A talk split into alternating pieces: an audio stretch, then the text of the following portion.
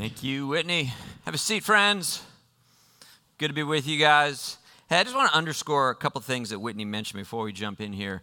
And that is, we just so appreciate the fact that you are coming to be with us. If you're, if you're able to be with us here in you know, present, and if you're online, we look so forward to you coming back and being with us. And we know that there's all kinds of, this is a strange moment.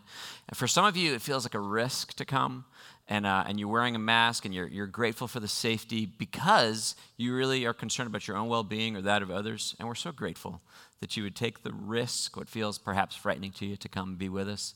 Others are on the other side of that spectrum and you just feel like the masks are just such a nuisance and you don't want to have to do that.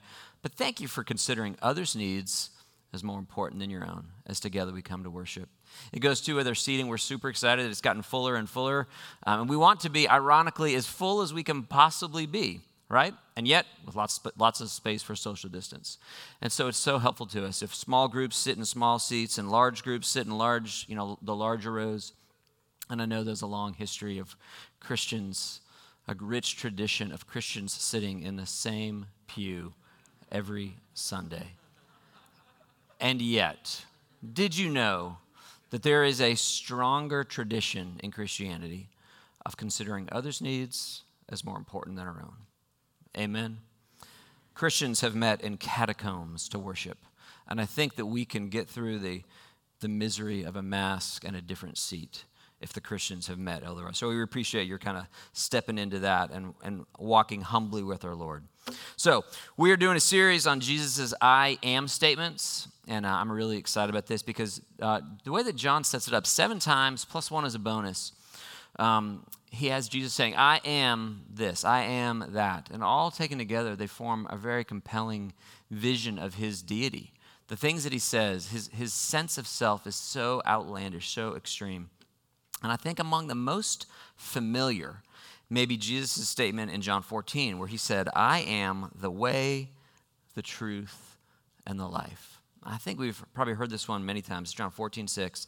And many of us know it as a classic statement of Jesus' uniqueness. His, his, there's nobody like him. He is the way, right? That's a definite article. Not a way, he's the way. It's not one of many ways, but he's the way. It's a little bit like Peter's statement in Acts 4, where he said, Salvation is found in no one else. There's no other name given to heaven, under heaven, given to men. Was that me? That might have been me by which we must be saved. And you guys, I would affirm all of that. Jesus is absolutely unique. There is no one like him. No one else lived a perfect life. No one else died in our place. No one else speaks to the Father in our defense. He is absolutely one of a kind. But I want to locate this statement back in its actual context because I think this phrase is one of the things that perhaps we have ripped off the page and turned into a bumper sticker. And I wonder when you hear that phrase, I'm the way, the truth, the life, no one comes to the Father but through me. I wonder if you hear it, uh, if you have an image of the person to whom Jesus said it, and what it was that prompted him to say it, and what was the emotional state of the group of people to whom he was speaking. The context is the Last Supper, like the original, actual first Last Supper, the night before Jesus was crucified. And he had been saying some very strange and very distressing things to the disciples. I'll give you a, just a quick sample. John 13 33, he said, My children, I will be with you only a little longer. You will look for me, and where I'm going, you cannot come. And then a moment later, he repeats that and he clarifies it. He says, Well, where I'm going, you cannot follow now, but you will follow later. To which Peter is basically offended. He's like, Why can't I follow you? I'd, he's like, Jesus, I'd follow you anywhere. I would die if that's what it takes to be where you are. And, and Jesus basically says to Peter, Really? Would you? Let me make a little prediction. Before the sun comes up, you're going to deny you even know who I am three times. Everybody is freaked out.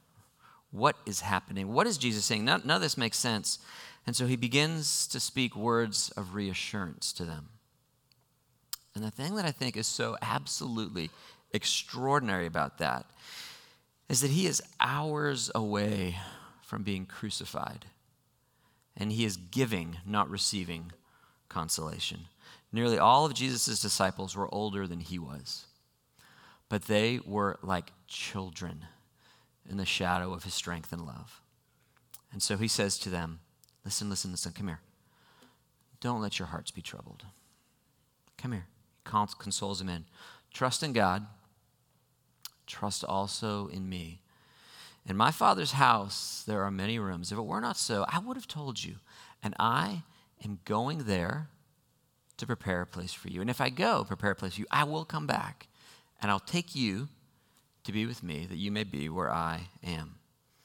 And then he says, You know the way to the place that I am going. At which point, Thomas is like, All right, all right, all right, all right, time out, time out. I, I don't know the place that you're going, okay? Do you remember, you, remember, you know what Thomas's nickname was, or what we call him? Doubting Thomas, okay? I think that's kind of a raw deal, and I think we should give Thomas a break. Um, whenever he is skeptical, and he is frequently skeptical, that's a true moniker for him, but it's always because something ridiculous has happened or some outlandish claim has been made, right? We, he, he doubted. What did he doubt famously? The resurrection. Well, guess what, you guys?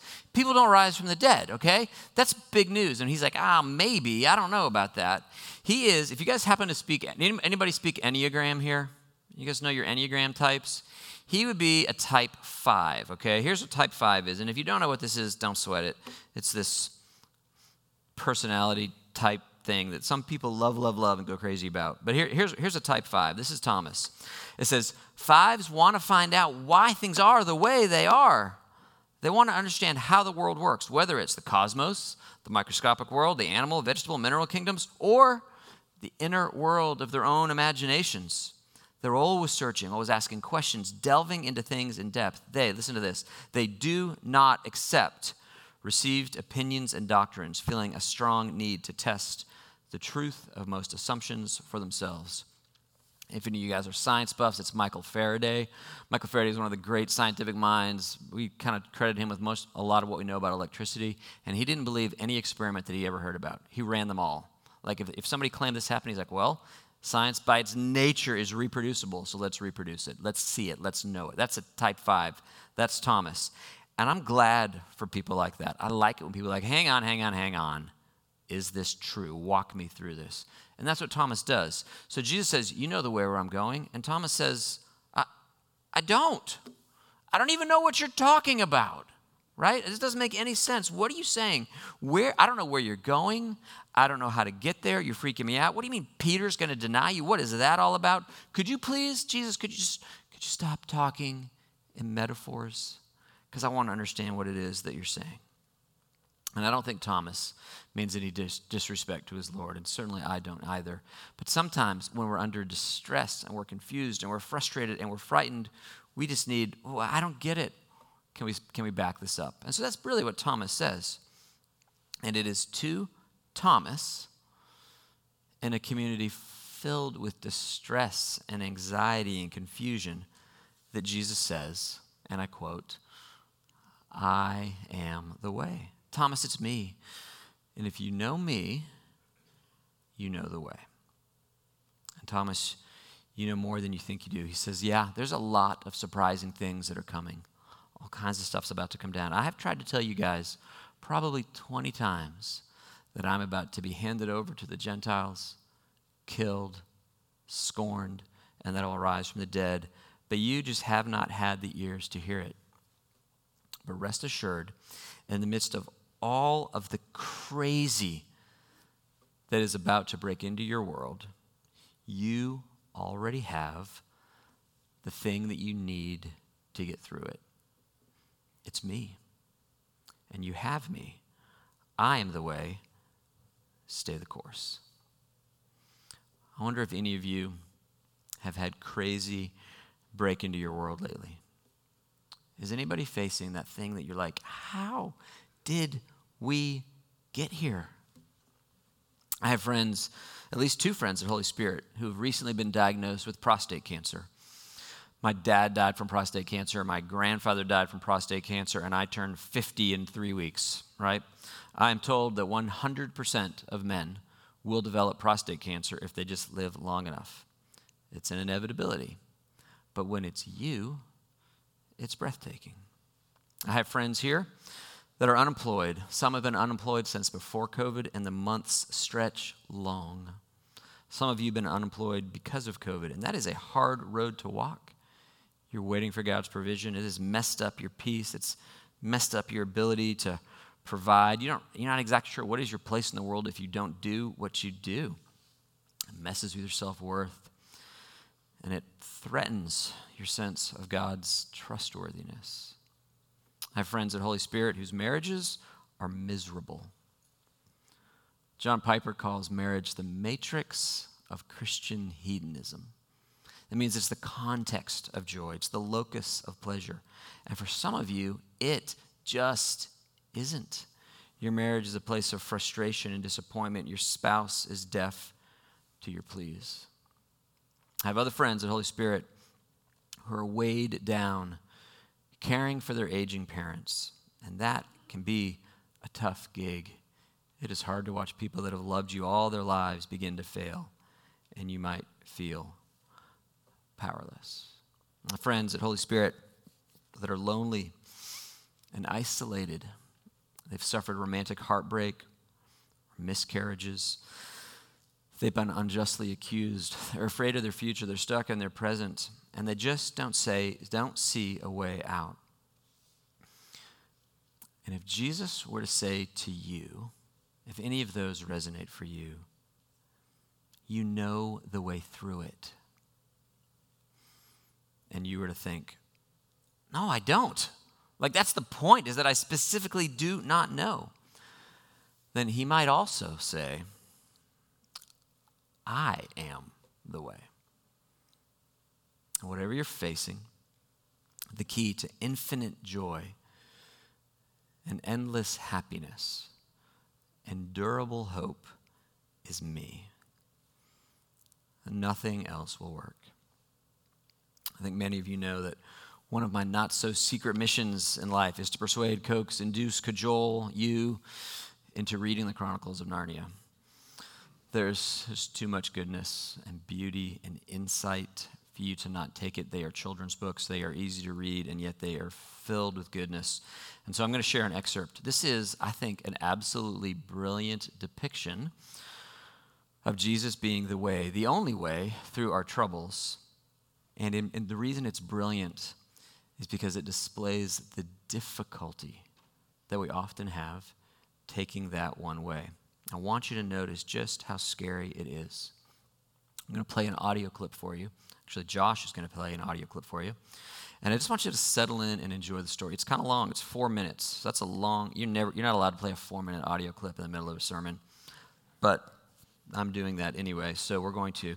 In the scene, there's a girl named Jill Pole, and she has just committed an atrocious blunder that has probably led to the death of her friend. And as a result, she is alone on a high mountain. She's in a country she does not recognize. She is scared. She is alone. She is thirsty.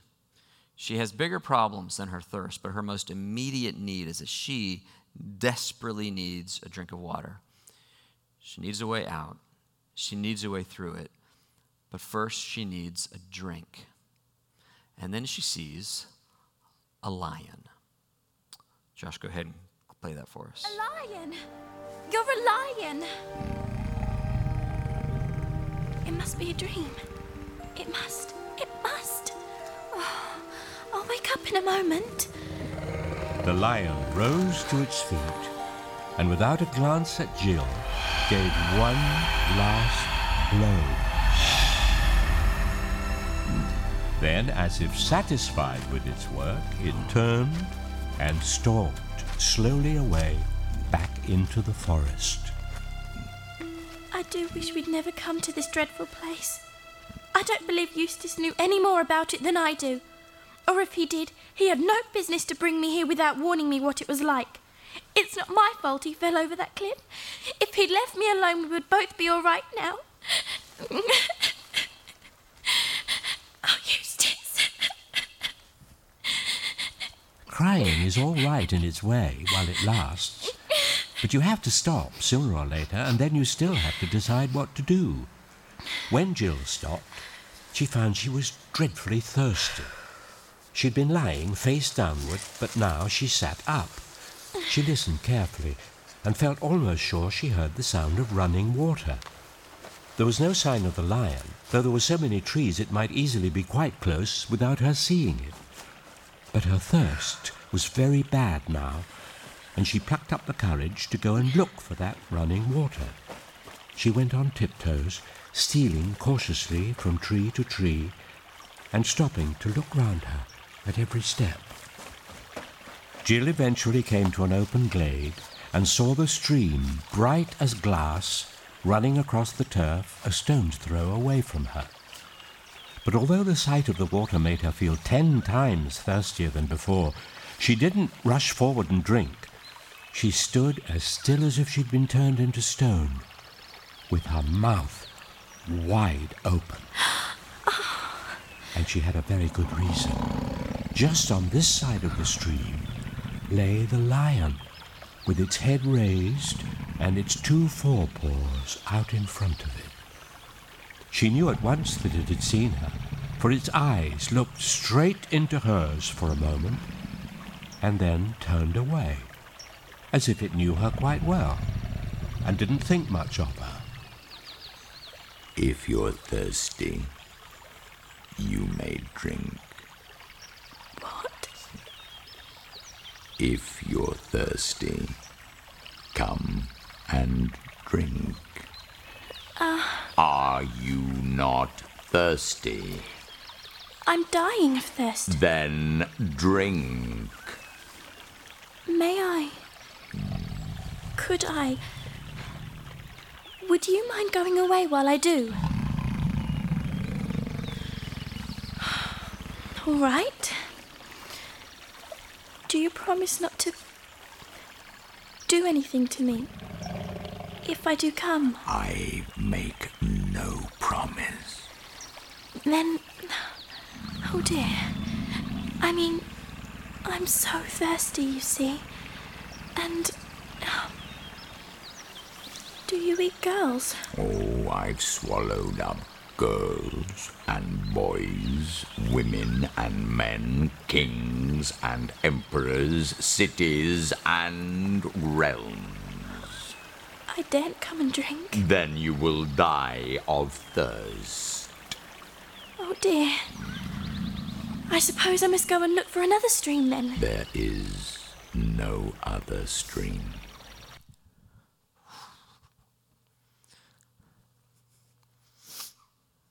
If you are thirsty, you may drink. There is no other stream. Jesus said, Seek first the kingdom of God, and all these things will be added to you as well. It seems that nobody finds that true until all the things he's already added are taken away.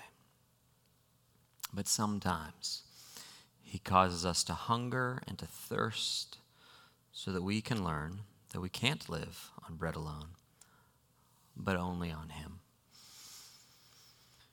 There's a range of experiences in this room right now. On balance, we are a wealthy people, and many here don't have a particular strong sense of your need for Him because you just got so much stuff. So many distracting, consoling toys, and it all just blows by you. Others, I think, have an overly acute sense of need, and it's just excruciating. And you just want the water.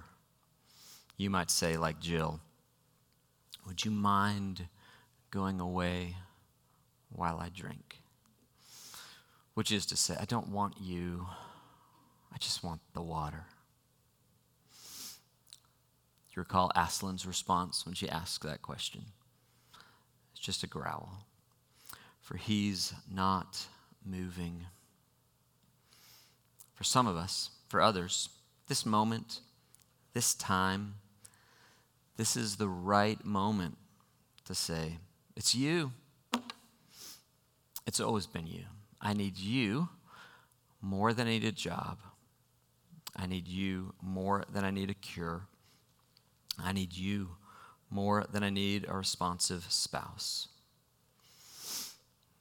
And if this is that moment when the distractions have faded away, the need is not so acute that you can no longer think straight, if this is that right moment that you're like, oh, it's Him, it's always been Him. The way that I need is Him, and it's time to stop playing around. And I want to encourage you to take three steps, very practical, actionable, physical things you can do in the world. Number one, just tell somebody.